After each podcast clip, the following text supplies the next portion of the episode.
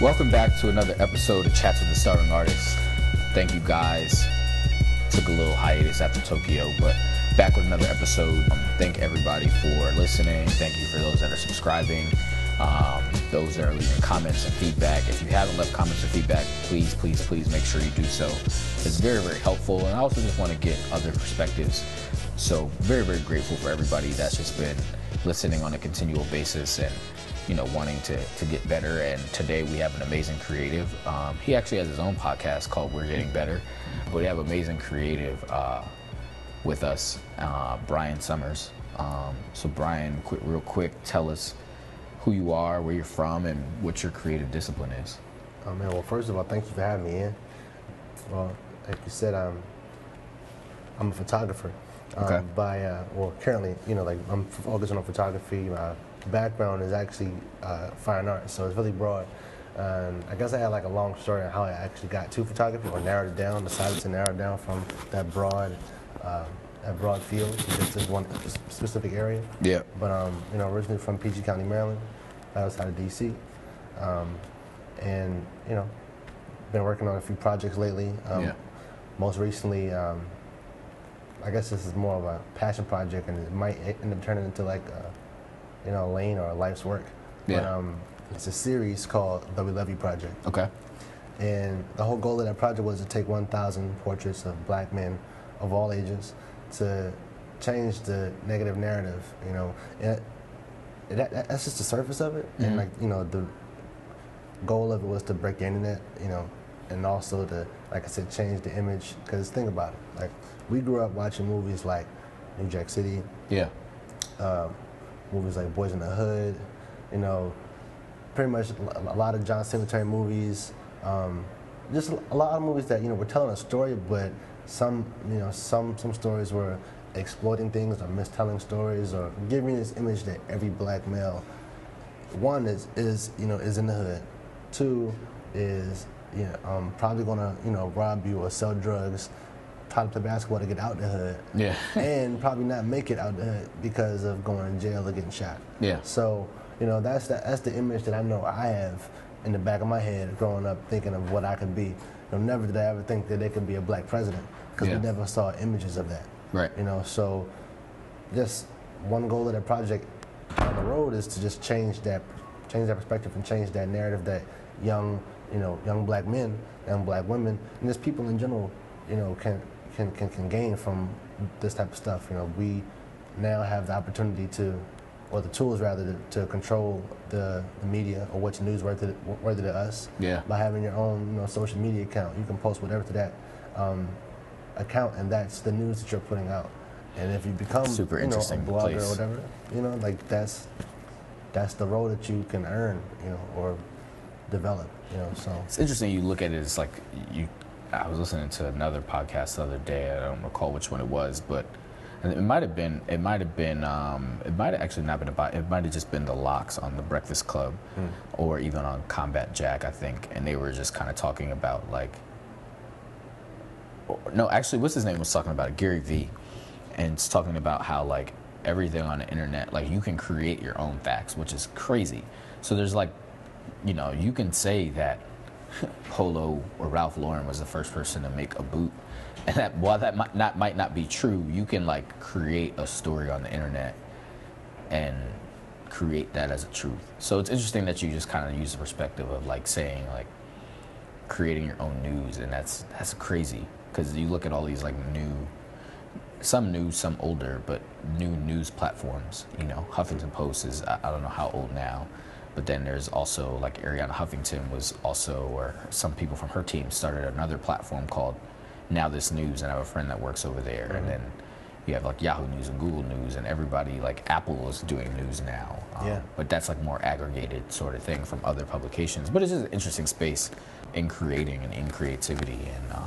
And some of the things we talk about here on the podcast is just create. We talk with creatives, we talk about creativity, we talk with people in the brand space or from the brand side and understanding creativity and how they think, but really just using this as a tool and as a platform for the creative community, but then also for people on the marketing side that work with brands and people that I work with as well, some of my clients, just to understand people like you.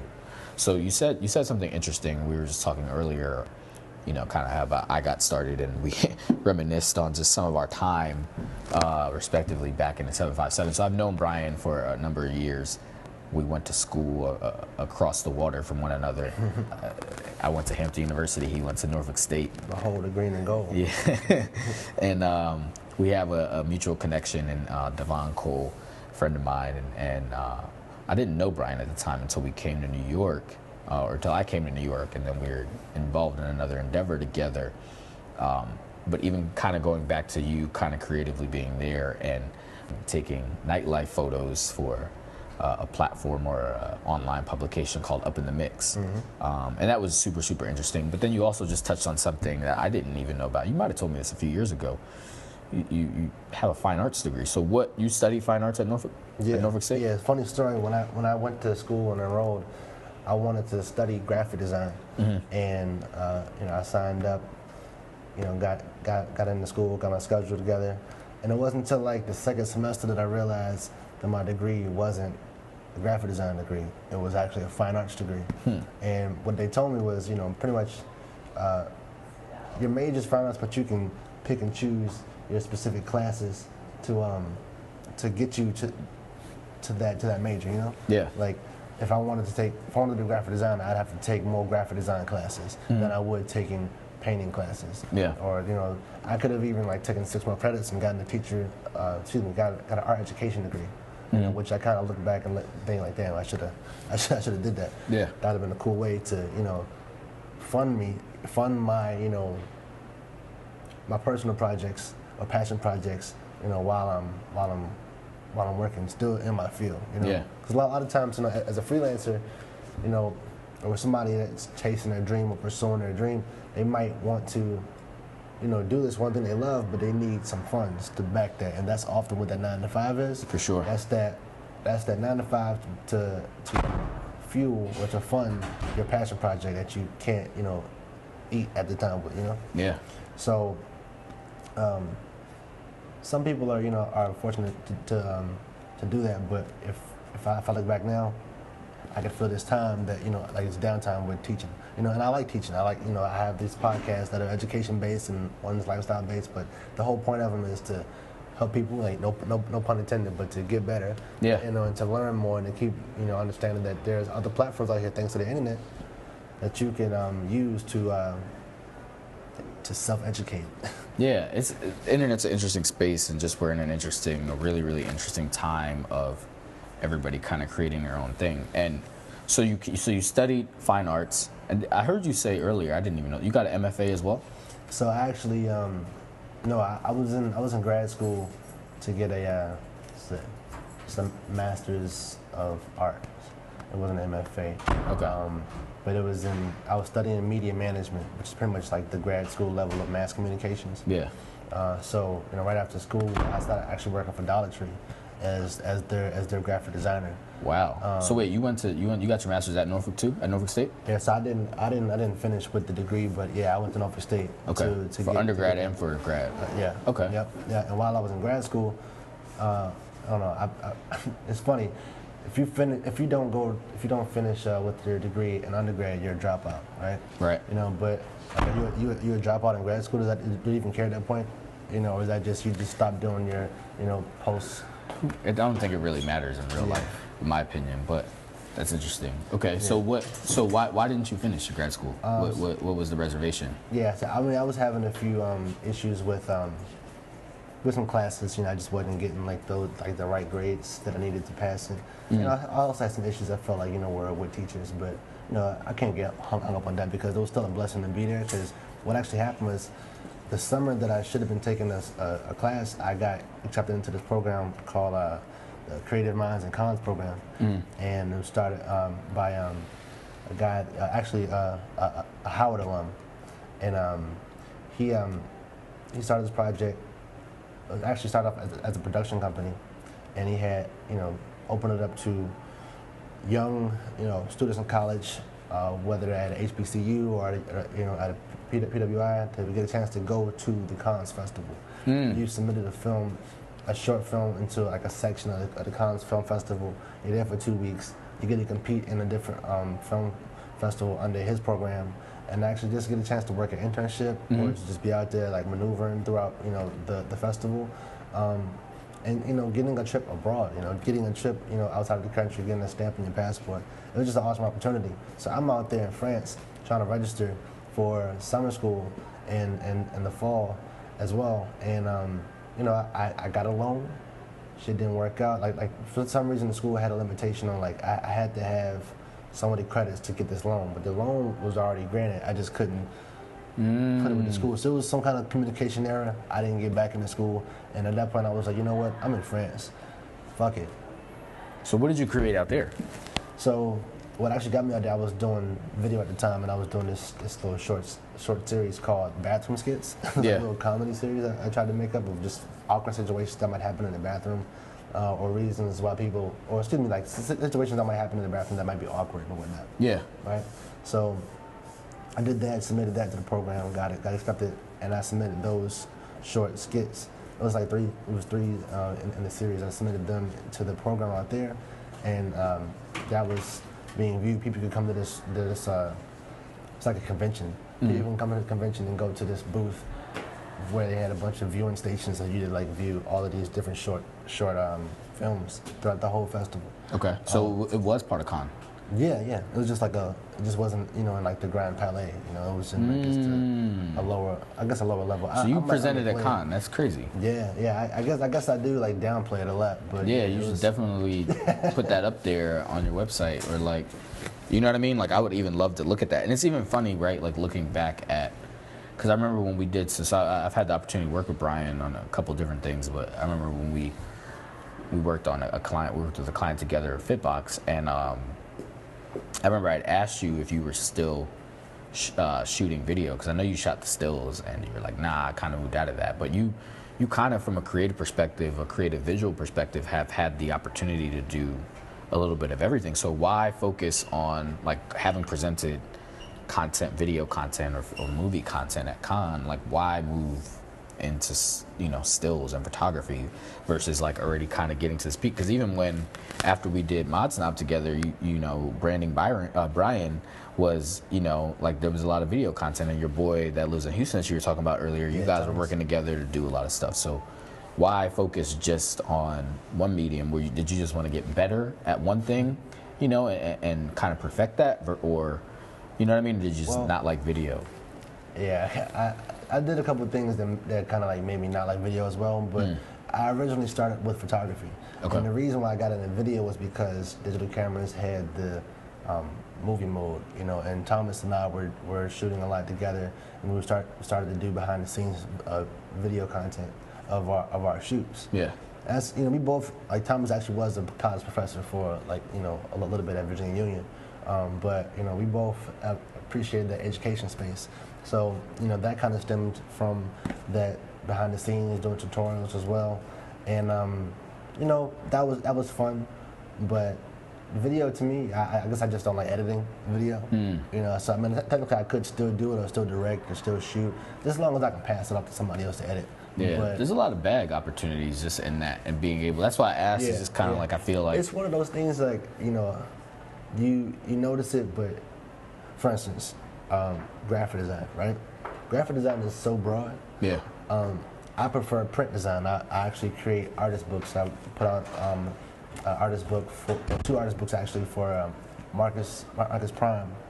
One is an adult comic book, and one is actually titled BRUH. It's an acronym for Black Renditions of Universal Heroes. So you produce that? I actually put together the content, like, so he. Oh, that's sick. I know Marcus well. That's dope. I didn't know that you. That I mean, as long as I know you, I didn't know that was. Yeah. So I mean, like that's something that I could also tap into when it comes time for my own photography, is putting together books of my work. And that's actually a goal of the We Love You Project, to put together a book for that. But I've done two books for him, and I'm working on a book now for Adele Supreme. She's awesome. She's got some tight work out. This book that I'm working on is called... That's his girl, right? Yep, that's his girl. I thought, now I was like remembering the name. I haven't met her, but I've definitely seen them on socials together. So be on the lookout for, Be on the lookout for Oh My God, Yes. Okay. It's a dope book. Her illustrations in there are funny. The writing is dope. It's just, you know, if you're familiar with her work, you can definitely check out her Instagram, Supreme Supreme, and just get a taste of like what's going to be in the book or what's actually in the book. So she's an artist as well. Exactly. It's just a dope, I guess, like a power couple, I guess you could call it. But yeah, design was my background. So like you could have somebody design a business card or do layout, and say, hey, I'm a graphic designer to somebody, and that person automatically thinks, oh, you do websites. And me, you know, I know like that's like you said, it's bags in that, it's bags in coding, it's bags in doing user experience. But you know, what if you just want to do print? You know? Yeah. You know, so it's one of those things where I love photography first. Videography came out of photography, and I just had a chance to bring it back because I think it was taken away from what I wanted to focus on. Plus, still photography is like instant gratification, whether it's a Polaroid fast or whether it's you taking a digital shot or taking a shot and developing it in a lab. Photography is a process and all, but it's still more instant than videography. Yeah. You know, videography, you shoot it, you download it, you know, have to have a storyboard before you even shoot it, and you know, then edit it and export it. See if the client likes it. If they don't like it, you have to go back and re-edit it. Versus photography, you know, you have different levels or different layers that you can go in as far as retouching. But for my style, I feel like I have my workflow down packed. Yeah. At least it feels fun. It feels easy. That's why I like that better than videography and even drawing and graphic design. Okay. So, I mean, you touched on a lot of different things that I didn't know capability-wise that you had. I think I knew about some of the design stuff that you did even when something earlier this year or last year I reached out to you about. But it's almost kind of like, why not just sort of, you know, operate in these creative verticals, right? And to your point of not liking to edit video, you know, or even some of the other post-production sort of things, why not just, you know, creative direct and then pass it off and have a team, you know, like a Thomas or James, is it James? Yeah, I worked with Thomas, James, and my guy Josh Peters. Yeah, Josh, and so it's just kind of like, you know, why not even, you know, just do that? I think that's just something dope, and you know, I think you have a very, very unique offering having those sort of capabilities. Obviously, you've done it for yourself, but as far as like, you know, client working and getting bags, right? You're talking about getting bags. You know what I mean? Like, I think it's just more that you can broaden. So why not go in that direction versus just, you know, solely doing photography? But you actually, like, from a creative perspective, branched out in addition to photography with the podcast, with the We Love You Project, and just other sort of projects that you worked on and other ideas that you told me about. So what why that versus, you know, versus the other creative direction way or creative shop way, you know?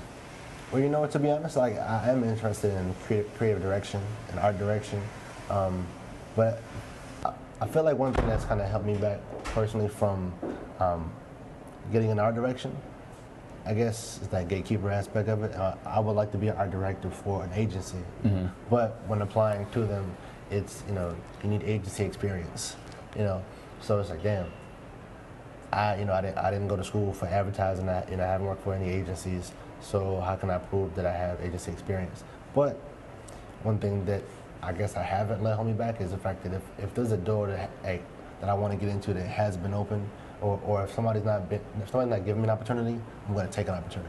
Yeah. And you know, just from like the podcast, and I felt like there was a need for it, so I started, you know, the show, and you know, 40+ episodes later, you know, we're still getting better.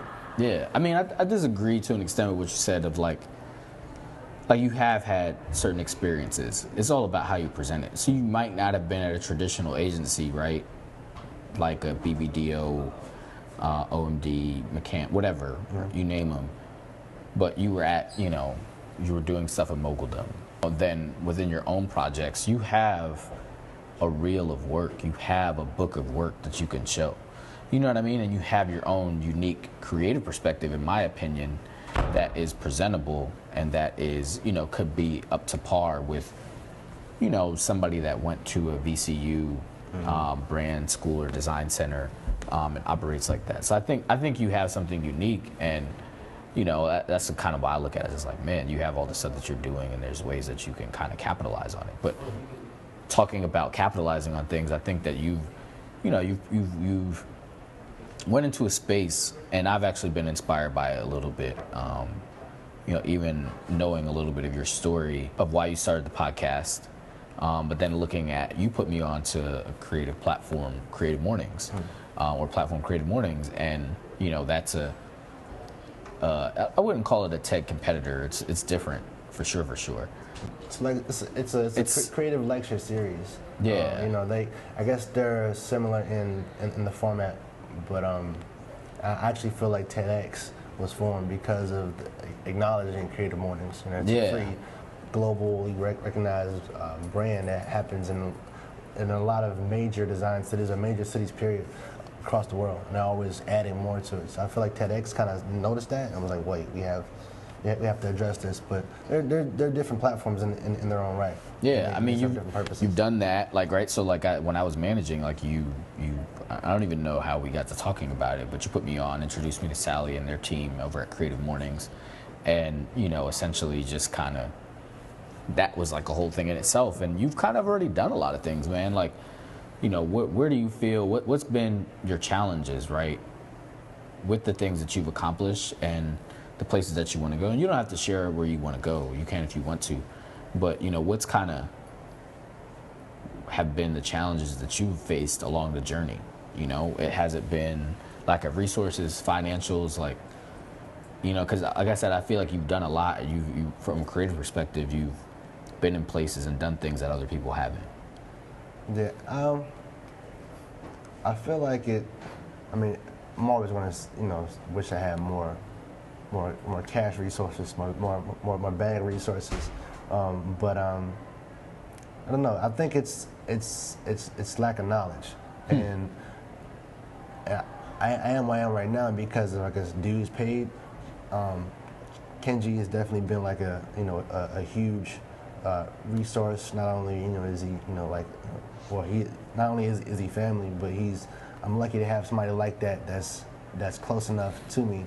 Yeah. That is in that lane, and we can definitely we have a mutually beneficial relationship. You know, in addition to us being family, you know, like I'm a creative, he's a connector, a strategist, a planner. But he's a creative, man. He's like, he's built, and so Kenji's his cousin. We spoke to Kenji in the last episode 13. But you know, Kenji's a creative. He's built a lot of different things. Mm-hmm. You know, we talked about consistency earlier. Yeah. Hasn't necessarily been consistent in them, but the thought behind them and the direction behind them is really, really inspiring and amazing. From Moderate Snobbery to The Future is Bright, mm-hmm. to Passport Project, yep. To his Conversations, Kava Kenji. Kenji out here. You know what I mean? Like, he's built these brands underneath his thing, and he can kind of like thrive in all of them. But me knowing him personally, I know he probably doesn't have the attention span to keep all of them kind of going while at the same time like doing a job and like having other things kind of come up. I think as a human, I think a better way to say it instead of attention span is more so. Yeah, right. That's a bad way to say it. Yeah, no, I know what you meant though. It's more so like the time that you get to devote to this properly. Exactly. You know, exactly. And I think that's what happens a lot with people. Like they have this goal to take care of, and they start it. You know, and we've all probably fell short to this. You know, you had an idea, you wanted to do it. And for whatever reason, you weren't able to continue it because of certain resources. With me, like we were saying earlier, like you asked, was it money? Was it knowledge? Was it experience? Or whatnot? And I feel like I shortchanged myself a little bit by not realizing that my stuff could be thanks to the internet, thanks to YouTube University, could be something that's valued at the same level as what you might get from a Deutsch or for sure, DDB, type of organization. But growing, putting years in, researching, and I guess this all happens at your own pace. You can progress at whatever rate that you want, whatever rate that you put in, rather. Over the years, I've met you. That's your resource. Kenji's a resource, but even more, it's people that we met through each other. People that we know now that we didn't know 10 years ago. So 10 years ago, me, I was like, no, I can't do that. Now it's like, I mentioned on another show. Now we're realizing that thanks to the internet, we are the gatekeepers, and we can do these things. It's just a matter of, like you said, convincing. Yeah. And it's funny, like somebody might want to debate, you know, somebody's point of view, but you know, I appreciate your disagreement, you know, and letting me know like how you feel about my work, mm-hmm. you know, or what, you know, I can do, or somebody like me can do, you know, somebody like ourselves is capable of doing, you know, if we just put the time in and do the research, and be consistent. Yeah, I mean, consistency is tough, right? Like, I started this podcast, Chats with the Starting Artists, you know, to be a bridge and be a resource for the creative community, and you know, have conversations with creatives, have conversations with people on the marketing and on the brand side, and just people that create in general. Not necessarily, it doesn't always have to be artistic. It doesn't have to be music. It doesn't have to be film. It doesn't have to be photography. It just so happens I happen to know a lot of photographers, and I think that that's a very, very interesting lane now. So that's a lot of the subjects that I talk with. But, you know, some of that came from seeing what you did and what you're doing with We're Getting Better. Some of that inspiration came from there. And even, like, knowing your story and why you started the podcast. But, you know, just looking at it and saying, like, how can this be a service, right? But then now I have to be consistent. Like, I've been consistent now more than ever, and I've had the podcast for a year, but I only have, I think, your episode 14. Mm. You know, I was looking the other day, like, damn, I started this last November, and, you know, I remember we talked about it, and you were like, yeah, man, I just do it every Monday, every Tuesday, whatever your frequency was of doing it, and now you're up to probably episode, like, 220 or something like that, or 250. I don't even know where you stand. That's been the toughest part. Like, how do you stay consistent? You know, is this something, do you write out goals? We talk about goal setting in this podcast. Like, you know, do you work back from putting certain things in stone and just kind of challenge yourself there? Like, how do you challenge yourself to be consistent? It's funny, I guess you just look at, for me, like, We're Getting Better, the name alone goes beyond photography. It's just a personal thing, like, within yourself. Like, what do you think you need to get better at? For me, I often joke, say I'm a professional procrastinator. You know, like, I'm really... I guess that's been my strong point in all throughout school, being able to have an assignment up until like the last day. Keep in mind, I got this project like weeks ago, right? I can do a project on like within like, the last couple of days, and you know, stress myself out, you know, but I still get it done. I got used to that, but that's not a good habit to have. Right. So one thing that I made sure I wanted to do or fix with We're Getting Better was having a schedule and sticking to it. Like, if I know I have this deadline, like, it's one thing to say, okay, I have a Tuesday deadline, or now it's Wednesday deadline for the show to come out. Some days I'd put a show out, like, I recorded the same morning and put it out that afternoon. That's not really good, you know. But if I have my head to schedule this thing, I know I need to record on Wednesday to give me enough time to put it out for next Wednesday. Right. You know, or whatever your day is, whatever your buffer time is, you know that you need to have a comfortable time to really put in the effort to give you a quality product. Mm-hmm. You know, I got to record it.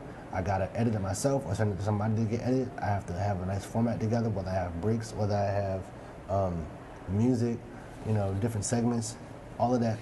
Plan it out before you even start it, and then have a production schedule.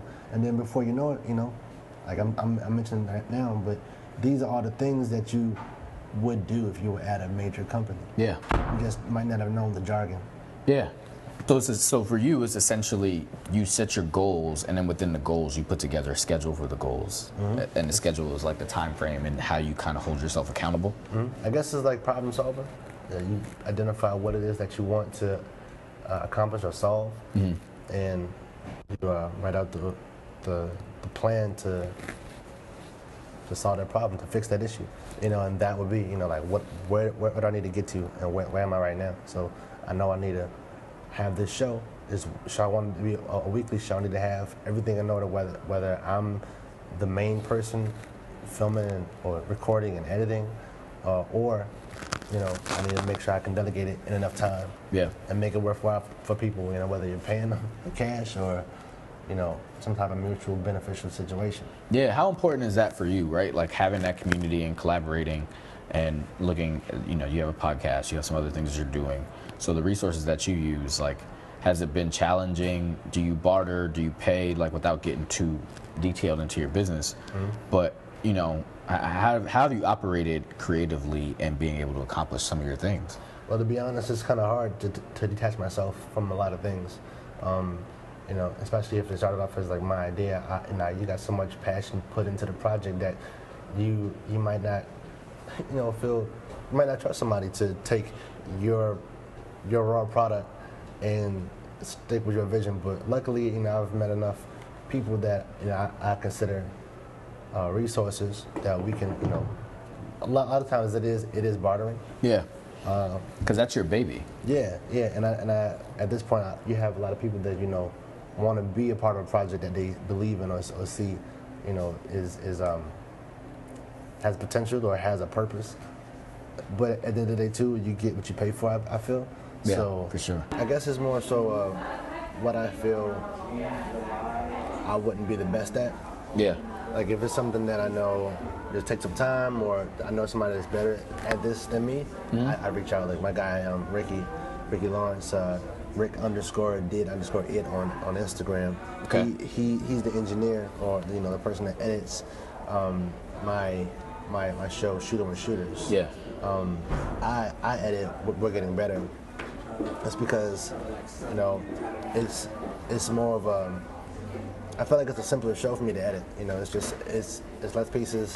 You know, at some point, you know, when I add on more shows to like my plate, then, you know, I'll probably dish those shows out. I'll probably go into those shows thinking that I want to have this person doing it. So when you start off fresh with like your own personal baby, I feel like if you started it and you had that passion in your head or in your heart to actually create this project, you probably knew that you could do it yourself. But if you go into something thinking, all right, I want to do this project for Nike, that's a audio project. I know how to do it, but I know somebody better for this now that I understand how to record and edit audio.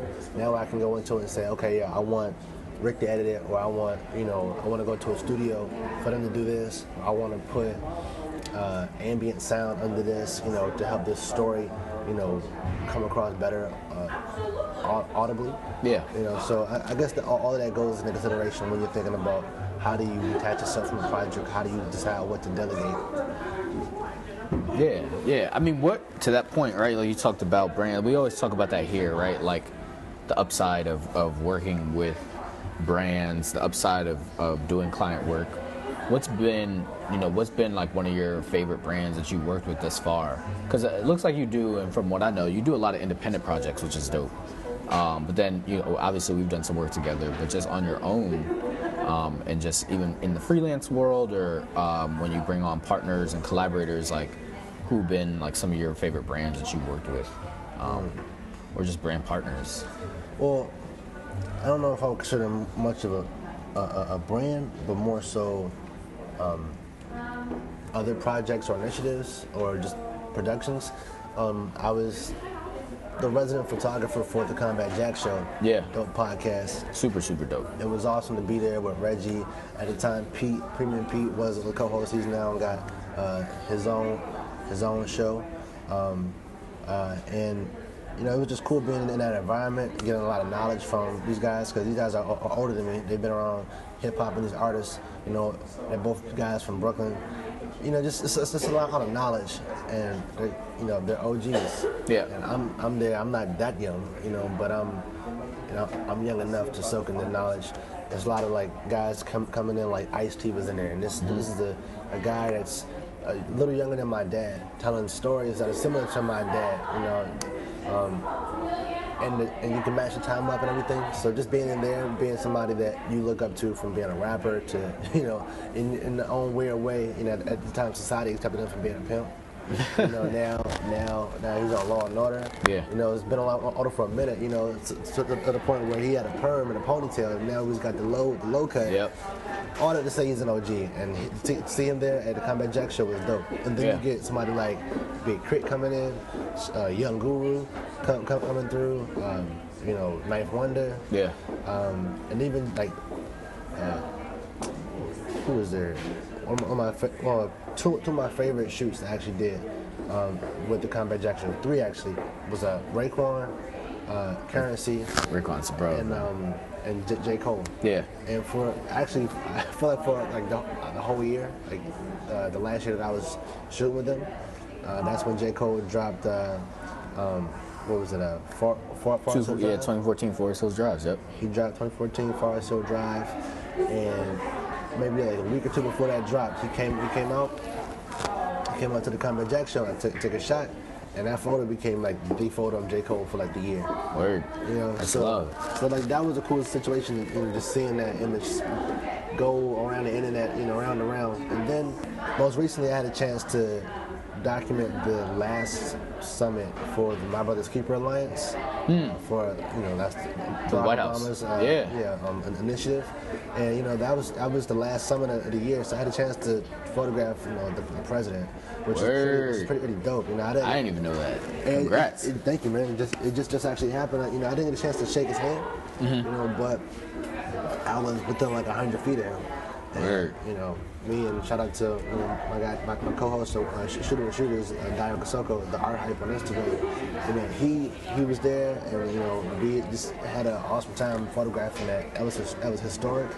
It was a different level of company that we had a chance to work for. It's a nonprofit, and you know, just once again, I guess I like history because that's a historical moment. And I always say this too, that photographers are investors.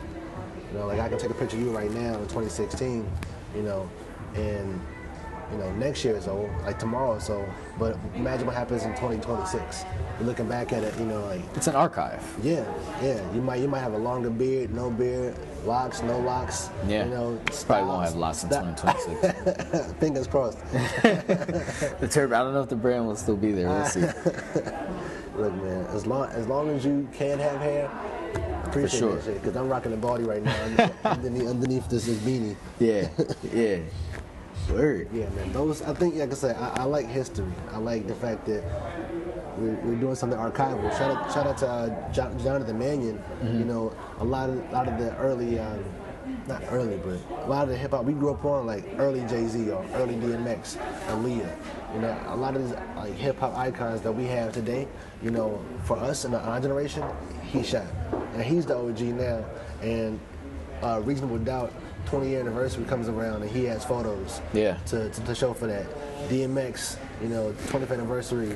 Even listening to that podcast, he did Elliot Wilson. Listening to that podcast was like how that process and even how the DMX shoot came to be, and you know, 50 Cent came to be. Like those are just interesting stories. But you know, now you actually have the pictures to go along with the story. The pictures tell their own story, and then you have him telling the actual story of how it happened and how it came together, which was really, really dope. And one thing I felt like I did with the Combat Jack Show is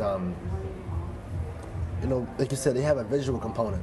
You have an audio component. They used to have a visual component when they had like a video. That they did, like an actual visual episode. But the photography aspect of it, the way I shot it, I feel like really try to capture like the grit of the Combat Jack Show.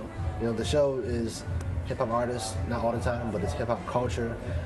It's history. Like Reggie's like in his 50s or early 50s. Yeah. Like he was an entertainment lawyer when he was, you know, starting off and working with like Dame Dash and Jay-Z and all of these guys. So imagine having that wealth of knowledge, knowing what was going on back then, you know, the legal aspect of it as well too. So it's awesome. It's awesome seeing that. So you were the resident photographer. You took portraits of the subjects, or I did like behind the scenes shots of the recordings. But at the end, it was always one shot, one photo that I did of everybody. It's a portrait style, and it changed. I actually did two styles. I started off doing it with a black background, just using the ambient light, and then I brought in a ring light, and then I, you know, changed the background and made it just a black and white image, a really grungy black and white image. I remember those. Which actually, I mean, it worked well for all the men, but sometimes we have women come in, and you know, they come in just thinking it's just an interview, not even thinking about the photo. So, you know, that's when I had to choose, like, do I retouch these, or do I just go, or how far do I go on with retouching? Because the images really aren't that flattering for women. You know, it's like really grungy. Yeah. It's not a glamour photo. I feel like I remember I shot a photo of Wendy Williams. You know, and she's like, you know, this person in the gossip and glamour and, you know, that lane. but then I got this really grungy photo of you, you know, that doesn't flatter you. So like, is that a timeless photo, or is that just like I don't really pub this? How do you, I mean, how, to that point, like, how do you differentiate, right? Like, do you send it to her for her approval first, or do you post it? No, like, did that even go up? Yeah, no, I mean, common courtesy. How do you make that decision? Yeah, I just curated myself, to be honest. I trust my own eye, and I feel like I was invited to shoot on their show, so you know, I suggested the idea. They pretty much gave me creative direction, you know, for what I wanted to do. If the idea was convenient, if it was quick, you know, if it was pretty much, if we could get the guests to do it, they were cool with it. And everybody loved the way the photos came out, so you know, they gave me creative control over it. And I decided which images actually were the best ones, you know, for it. And I know sometimes, like, celebrities or people in general might say, you know, oh yeah, delete that, I don't like the way that looks, but that's you. That's the way I go about it. I don't really go. It's interesting, man. I recently had, I'm not a shooter at all, but I took an image of a friend of mine and got some feedback about the image, and I had already posted it, and it was kind of like, to your point, right? Like, it's subjective. So it was like, hey, this isn't really flattering of this person, but I'm just kind of like, well, you know, they weren't really posing, and I didn't really, it wasn't like, I respect the person, and you know what I mean? I respect that point of view and that opinion, but it wasn't like a sort of thing of like, hey, let me know what you think. And I was asked to take it down, and out of courtesy of just like the relationship I had, it was kind of like, I had to think about it like, well, you know, now when I take photos of people, you know, should I just send it to them for approval? And I'm not an artist like that. I'm not a shooter, so it was kind of an interesting space to be in. And I always think about, you know, to that point of even how, you know, giving that example of Wendy Williams, it's like, you know, how do you judge that? Like, how do you make those decisions of like? I feel like you dictate it yourself. You know, like, if you make it a habit of calling somebody or sending an email to somebody and say, hey, what do you think about this? And you just open the door for all that to come in. And if somebody knows you for that practice, then, you know, next thing you know, like, that's the common thing. I had to make it a habit of saying, no, I'm not going to edit that. You know, it's edited. You know, that's what I do. You know, whether it's me just doing color correction or whether it's me doing skin protection, and then deciding how far I go with it. I like to make sure people look natural. I want you to look real. But also, I'm not gonna set you up either. Like, I do retouch images. Yeah. But I mean, I think that's the best thing is, like, you know, if you're taking an image of somebody and you post it, I feel like that's always in a good light, right? Unless you're like posting a caption with some drama or some sort of gossip. Like, if I from a morality perspective, I just would kind of use that as like my margin or my rule of thumb of just kind of like, yo, if I'm posting a picture of you, it's love. It's not, you know what I mean? I'm not looking at it as like, oh, it's not flattering. I'm looking at it of however I took the image, of just kind of showing you in this light. You know what I mean? Different from, because I have a different perspective on you versus how your mother might think of you, versus how your girlfriend, your brother, your sister might think of you. So, and then another thing to consider too is you are the curator. You know, so let's, like, say right now, because of the internet, you can post your own images to this platform over here, right? Right. Now you have a trail, you know, what do you want to call it, a digital trail of, or your track record, you know. So if anybody sees your image that you give them and they have a problem with it. Matter of fact, I actually had a client that had a problem with the final product that I gave them. This was, you know, an individual, you know, taking engagement shots. This person sought me out, so they, you know, they knew what my photos looked like before they even, you know, decided to hire me. Yeah. I explained to them what was going to get and how it was going to go down. Everything went like it was supposed to go down.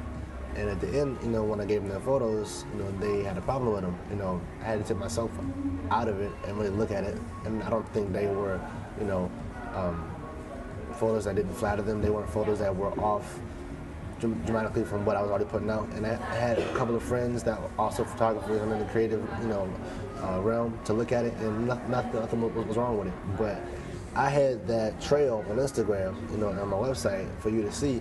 This is what I do. So you can't be mad, you know, when you get this back, because I gave you exactly what you bought. Exactly. You can't buy bananas and say, you know, this doesn't taste like an apple. That's not, that's not what you bought. Yeah.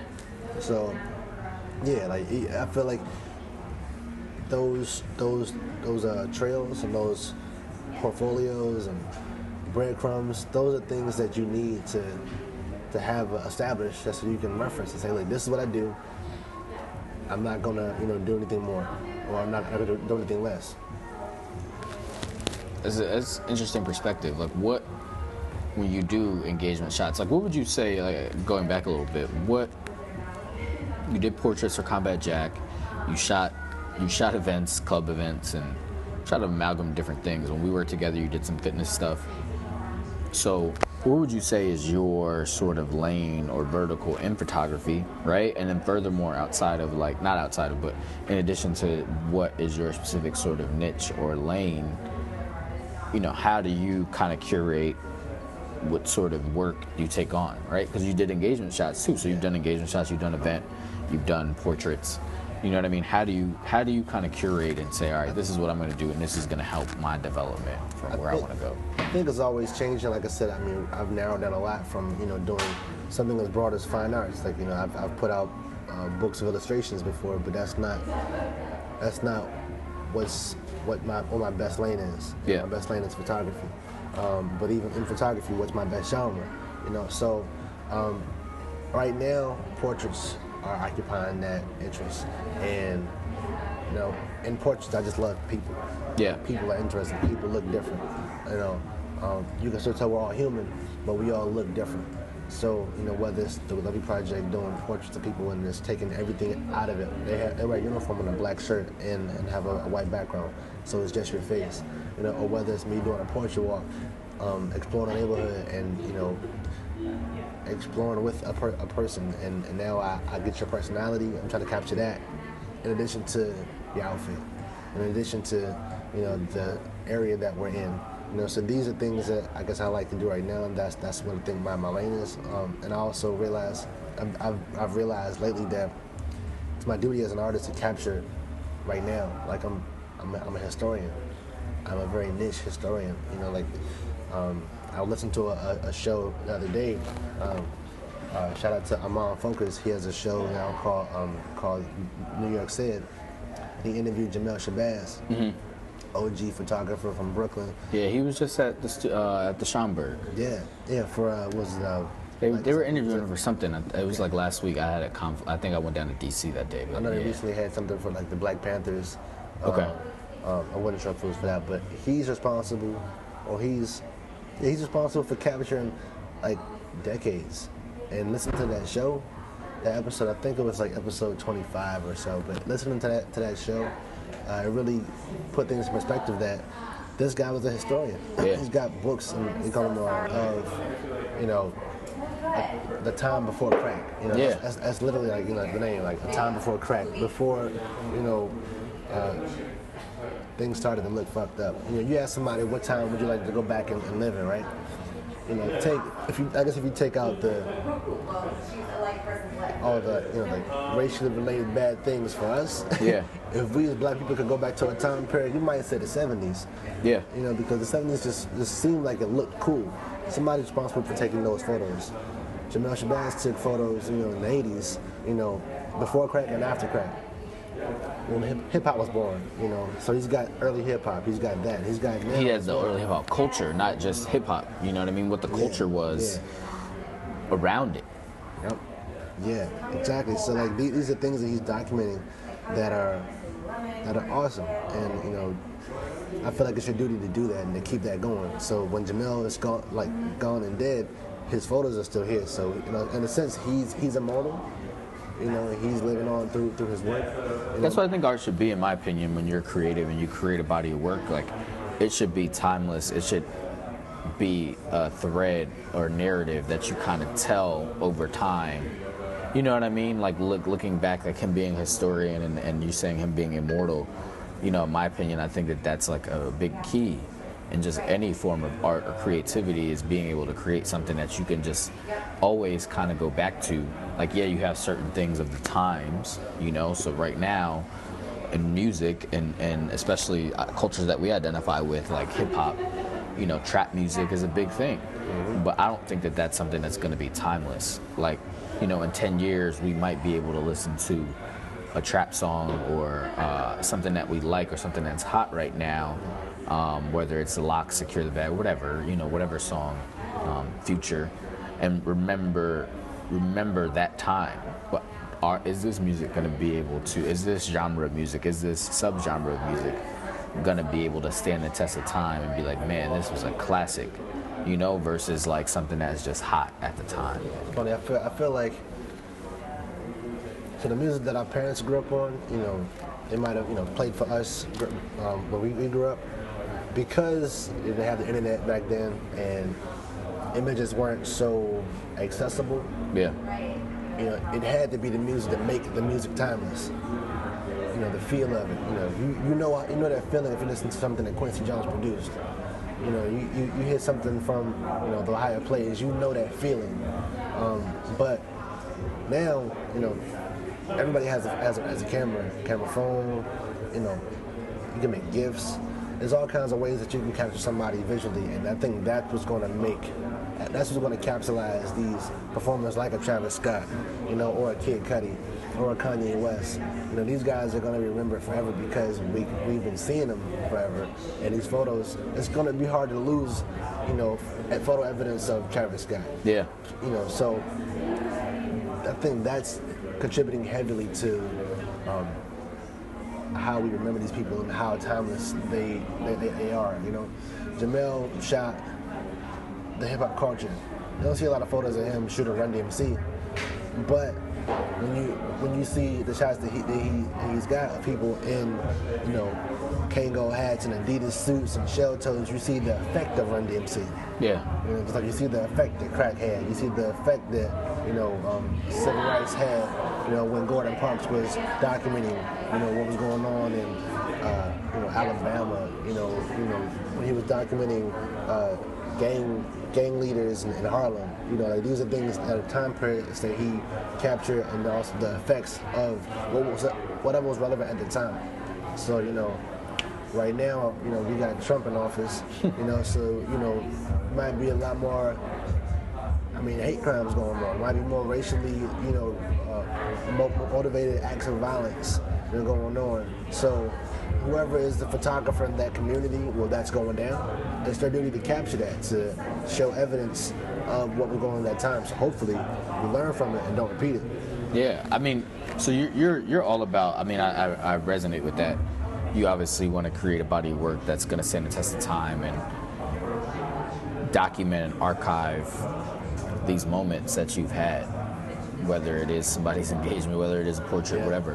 What do you think, in your opinion, you know, I think we talked about this a little bit when we did the Getty Images thing here at Hub 17, and special shout out to my friends at Lululemon and here at Hub 17, where we're actually recording the podcast live. Very, very great community space, and they're doing a lot of dope things. Yeah. But back to what I was saying, I think that what do you think separates, you know, creatively and in the photography vertical and lane, like what makes your work different from somebody else's that shoots, you know, on the same camera, or, you know, that shoots the same type of stuff that you shoot, and having an assortment of different sort of verticals in photography, like what makes your work different from somebody else's? Well, I feel like when you look at it, I feel like immediately it's your own perspective. I mean, that's the first thing that you see is your point of view. Yeah. And you know, it's all about, I guess, like vantage point. You know, like when you go to a concert or to a party, you might like to go into the party and stand by the stage because you like to see the artist, or you like to, you know, be that close to the speaker. Yeah. Or you might like to be in the middle where all the action is, you know, and dance with some people. Or you might like to be in the back like a wallflower and just scope the scene. You know, that's your perspective. So what makes my work different is my perspective.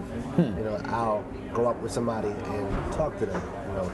They're not just a subject, they're a person. Yeah. And I want to capture that humanity. You know, I was out in Newark doing a photo walk, doing a portrait walk with Christina Bright, Chris Miss on Instagram. Shout out to Newark. We were doing a shoot and just walking from where she lives, you know, in Newark to the end of the block. Before we got to the end of the block, it was some kids getting off from school and their mom was walking with them home. And the kids see us, and that's not every day you see, you know, somebody shooting in the neighborhood. I guess depending on where your neighborhood is, you know, but it's not every day that you see that. And the kids were like, "Oh, what's going on? She's a model," and you know, she really loves Newark, and she wants to bring it up, and you know. She brought the kids over and she's like, "Hey, what's going on? You want me to get a photo?" And start talking to them while you're from getting to know the kids. So now not only were you shooting a portrait walk, but you know, I've got this interaction with her and the community, you know, and that's just evidence, you know, that you're not just this person out here, just this American for, you know, for all intents and purposes. You're a human, and you're out here interacting in your neighborhood. You're out here building up this community. You're a part of the community. And I'm gonna capture you know, as yourself. I'm gonna capture you and your personality. I'm gonna capture you and your interaction with the community, because it's all a part.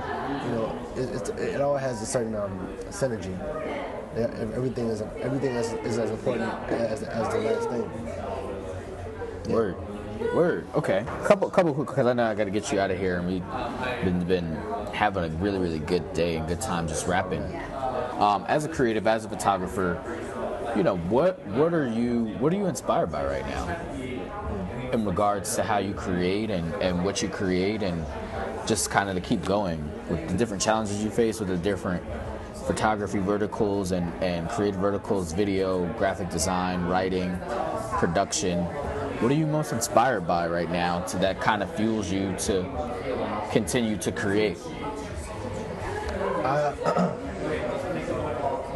I guess what inspires me right now is the climate of the country.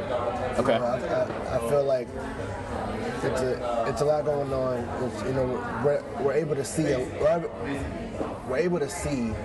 what's going on more readily right now. Yeah. So it seems like somebody might be a cynic and say, "Hey, well, not a cynic." Somebody might be. Somebody's point of view might say, "What, you know, we're coming to the end of days. This is the end of the world." No, it's just all becoming relevant.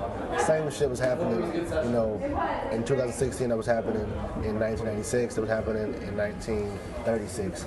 It's just more accessible. We can see, you know, what's going on, you know, in D.C. at the same time as we can see what's going on in L.A. So let's say, you know, a lot of people know about Emmett Till, right? You know. Young man who was brutally murdered, you know, in the 60s, you know, for whistling and saying "bye, baby" to a white woman. Supposedly. Know. Yeah, supposedly. You know, I believe it was Mississippi. You know, and you know, he was brutally murdered, and his body was photographed for people to see and published in papers. To show how horrific it was. But imagine if you had a scope into, you know. Alabama, Georgia, you know, different cities in these states that all, you know, are going through the same thing. You will see a lot more details. You know, I'm not saying I want to, you know, shoot brutally murdered people, but I feel like there is a problem that we're all trying to solve. And right now, you know, I guess I'm really exploring the social justice space. Like, it's really new to me. I say this about my project, I'm not one that feels like marching is my way to solve a problem. My voice is through photography. I feel the same way. Yeah, and like I said, it's my duty to say something, you know, visually. So right now, like that's my biggest inspiration, is to try to contribute to the solution. Is that, in addition to that being your inspiration, like what's going on now, would you say technology is also the inspiration, or that plays into it, like having that accessibility to see what's happening in all these different places? Yeah, I guess I'm inspired by the accessibility, and I'm anxious to see how accessible it's going to be in the future. Like right now, you know, we have the internet, but who knows what we'll have in 20 years from now. Right. You know, like we grew up with TVs that had, you know, 2 dials. You know, you got 13 numbers at the top and then a U. Right. You get to that U, and then you go to the bottom dial and go to maybe like 56 or 60 at the bottom. You know, we had that. I remember my mom used to make, cakes, and she had a blender. She would plug up to the wall, and she would turn the blender on. And whenever she would turn the blender on, every TV in the house would have static, because that was our level back those days. Now you got plasma screen, LED screens, you got curved screens, you got 4K, you got all of this technology. And you got it on your phone too. On your phone, you got Apple Watches. You can look at what's going on, checking your heartbeat. You can get your news on your wrist. So imagine what we're going to be able to do with our glasses, with contact lenses in 2036. So Black Mirror. Shout out to Black Mirror on Netflix. That's a weird show, man, but definitely look at that show. But yeah, I'm anxious. I can wait. I wanna live life. But in a sense of just the phrase, I can't wait to see what happens. How far we progress by then. Hopefully, we have flying cars and all that stuff. Yeah, do you think technology is gonna make us lazy? I don't. Because look at everything right now. Everything is on demand. Everything is when you want it. Yeah. So I was just like, even this podcast, it might drop on a Tuesday of January sometime, but it's you can listen to it whenever you want to and play it back as many times as you want to. But no, I feel like I'm thinking it's about relevance. I was just with my girlfriend's grandmother the other day, and she was talking about how she lived this hard life, but at the time she didn't know it was hard. Yeah. Because that was the norm.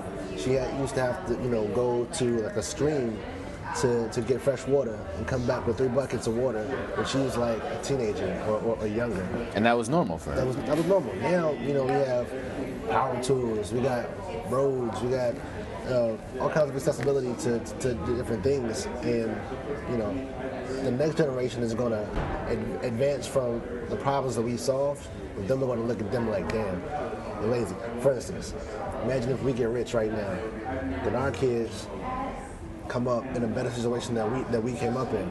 Yeah, that's great. We wanted that, but we also look at it like, these kids are spoiled. You're not going to have the same appreciation. What's the hashtag? Kids today will never know. Oh, I haven't seen that one. Yeah, it's just a bunch of situations like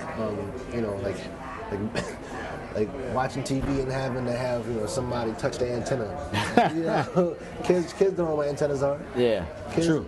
Kids don't know what it's like to only be able to or only have to dial 7 digits to call somebody's phone. They don't know the payphone used to be 10 cents. Yeah. So and then they went up to 25 and then up to 50. Exactly. They don't know that. They're born with a phone in their hand, so they're born into the internet. So who knows what their kids are going to be born into. So it's interesting, man. Technology is an interesting thing, man. It's helpful, but it's also like, dang, like, is it aiding in our success, or is it just kind of making us a little bit more lazy? Like, there's so many commercials now. Like, Google has Google Home. Yeah. Amazon has their thing. I forgot what it's called. Obviously, we have, is it Alexa? Yeah, Alexa. Amazon has Alexa. Yeah. Then, Apple's had Siri. I just actually started taking advantage of, like, the Siri feature more and more. Because, like, you could... Yeah, so, like, now... If I'm like cooking or doing something, I don't want to do it right now, but I'll just say, "Hey Siri," and she'll just and you can turn that feature on or off. I've never really used it, but like I use it more and more now because I'll be like, "Hey Siri, set an alarm for blah blah blah time," Whereas, and it's not making me lazy. Like I can just do it, but it's just easier to do that because. You know what I mean? But, like, if I want to do some research or something, I'm going to go look myself and not just kind of ask Siri. But, yeah, technology is interesting. I just realized that Siri can read my text messages. Yeah. Like, I'll be like, Like, when I'm riding my bike. Yeah, when I ride my bike, or if the other day it was cold here in New York, like, cold is cold. And, I didn't want to take my hands out my phone. Yeah. So I was like, I had my headphones on listening to something and hands out my pocket. And I was like, hey, Siri, read my last text message. And I had a couple just kind of in the queue, but just read it. And, gives you the opportunity to respond as well. So it comes in handy, but I just don't want it to get to a place where when we have kids, it makes our kids are so dependent on technology that they're lazy. Yeah. Because we've had to work for things and do things. Like now you can... kids now there's more accessibility with all the internet and just the accessibility we have to resources, like it's so much easier to cheat. So like, what are kids really learning? Like, imagine if we had an iPhone when we were in high school.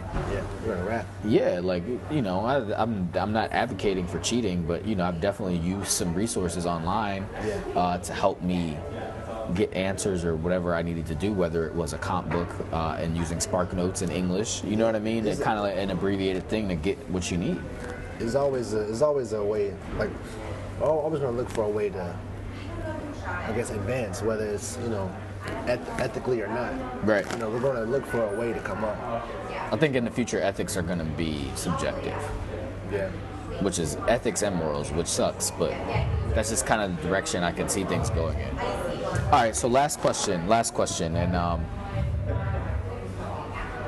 ask this to everybody, but just what does being a creative mean to you?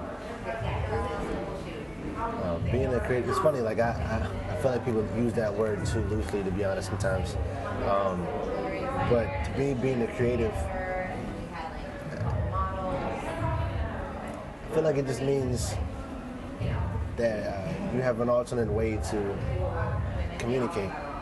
You know, you might not take the traditional route, you know, in speaking to somebody, you know, or you know, telling a story, you know, this way. You might take an alternative route to do it. Like with myself, I have a speech impediment, and I feel like I'm more creative when it comes to the way that I figure out how to communicate.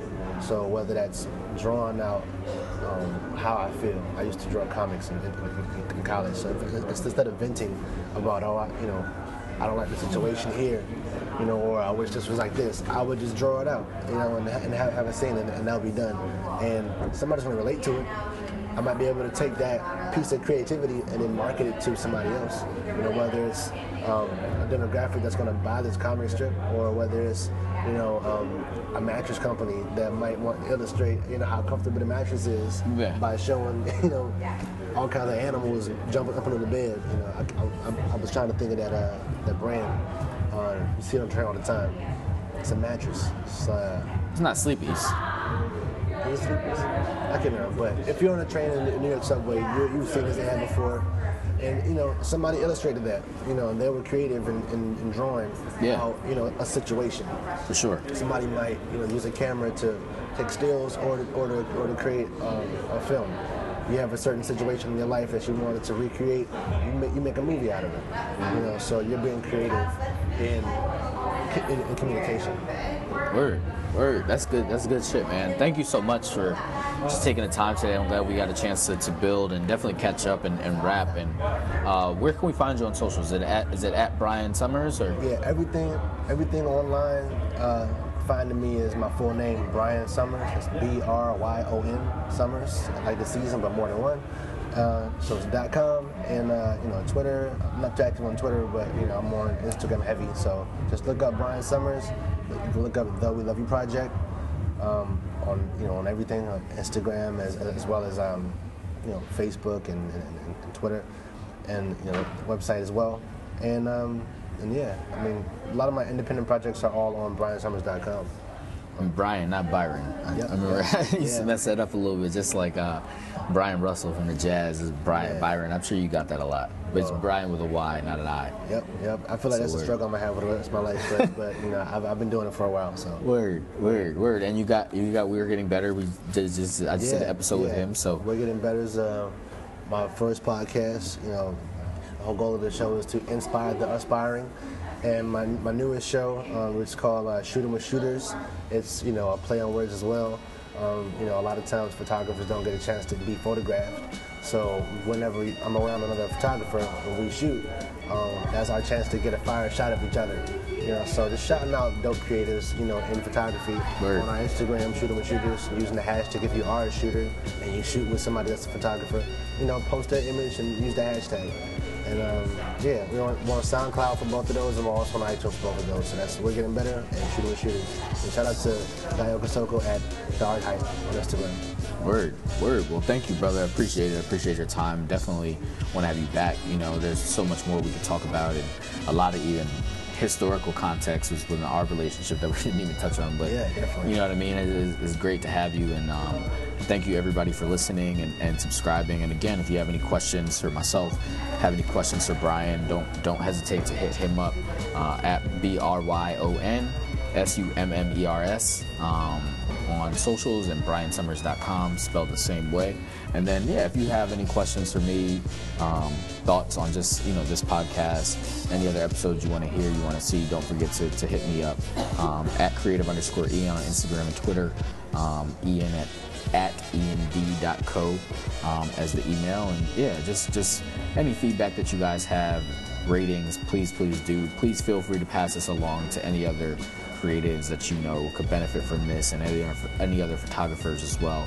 Feel free to pass it along. And special shout out to our friends at Lululemon.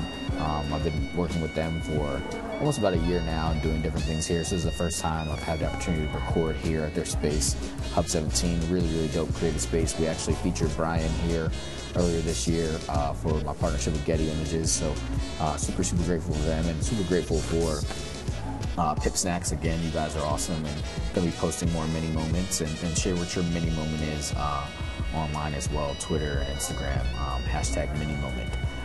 So thank you guys again for listening, and until next time, have a good one.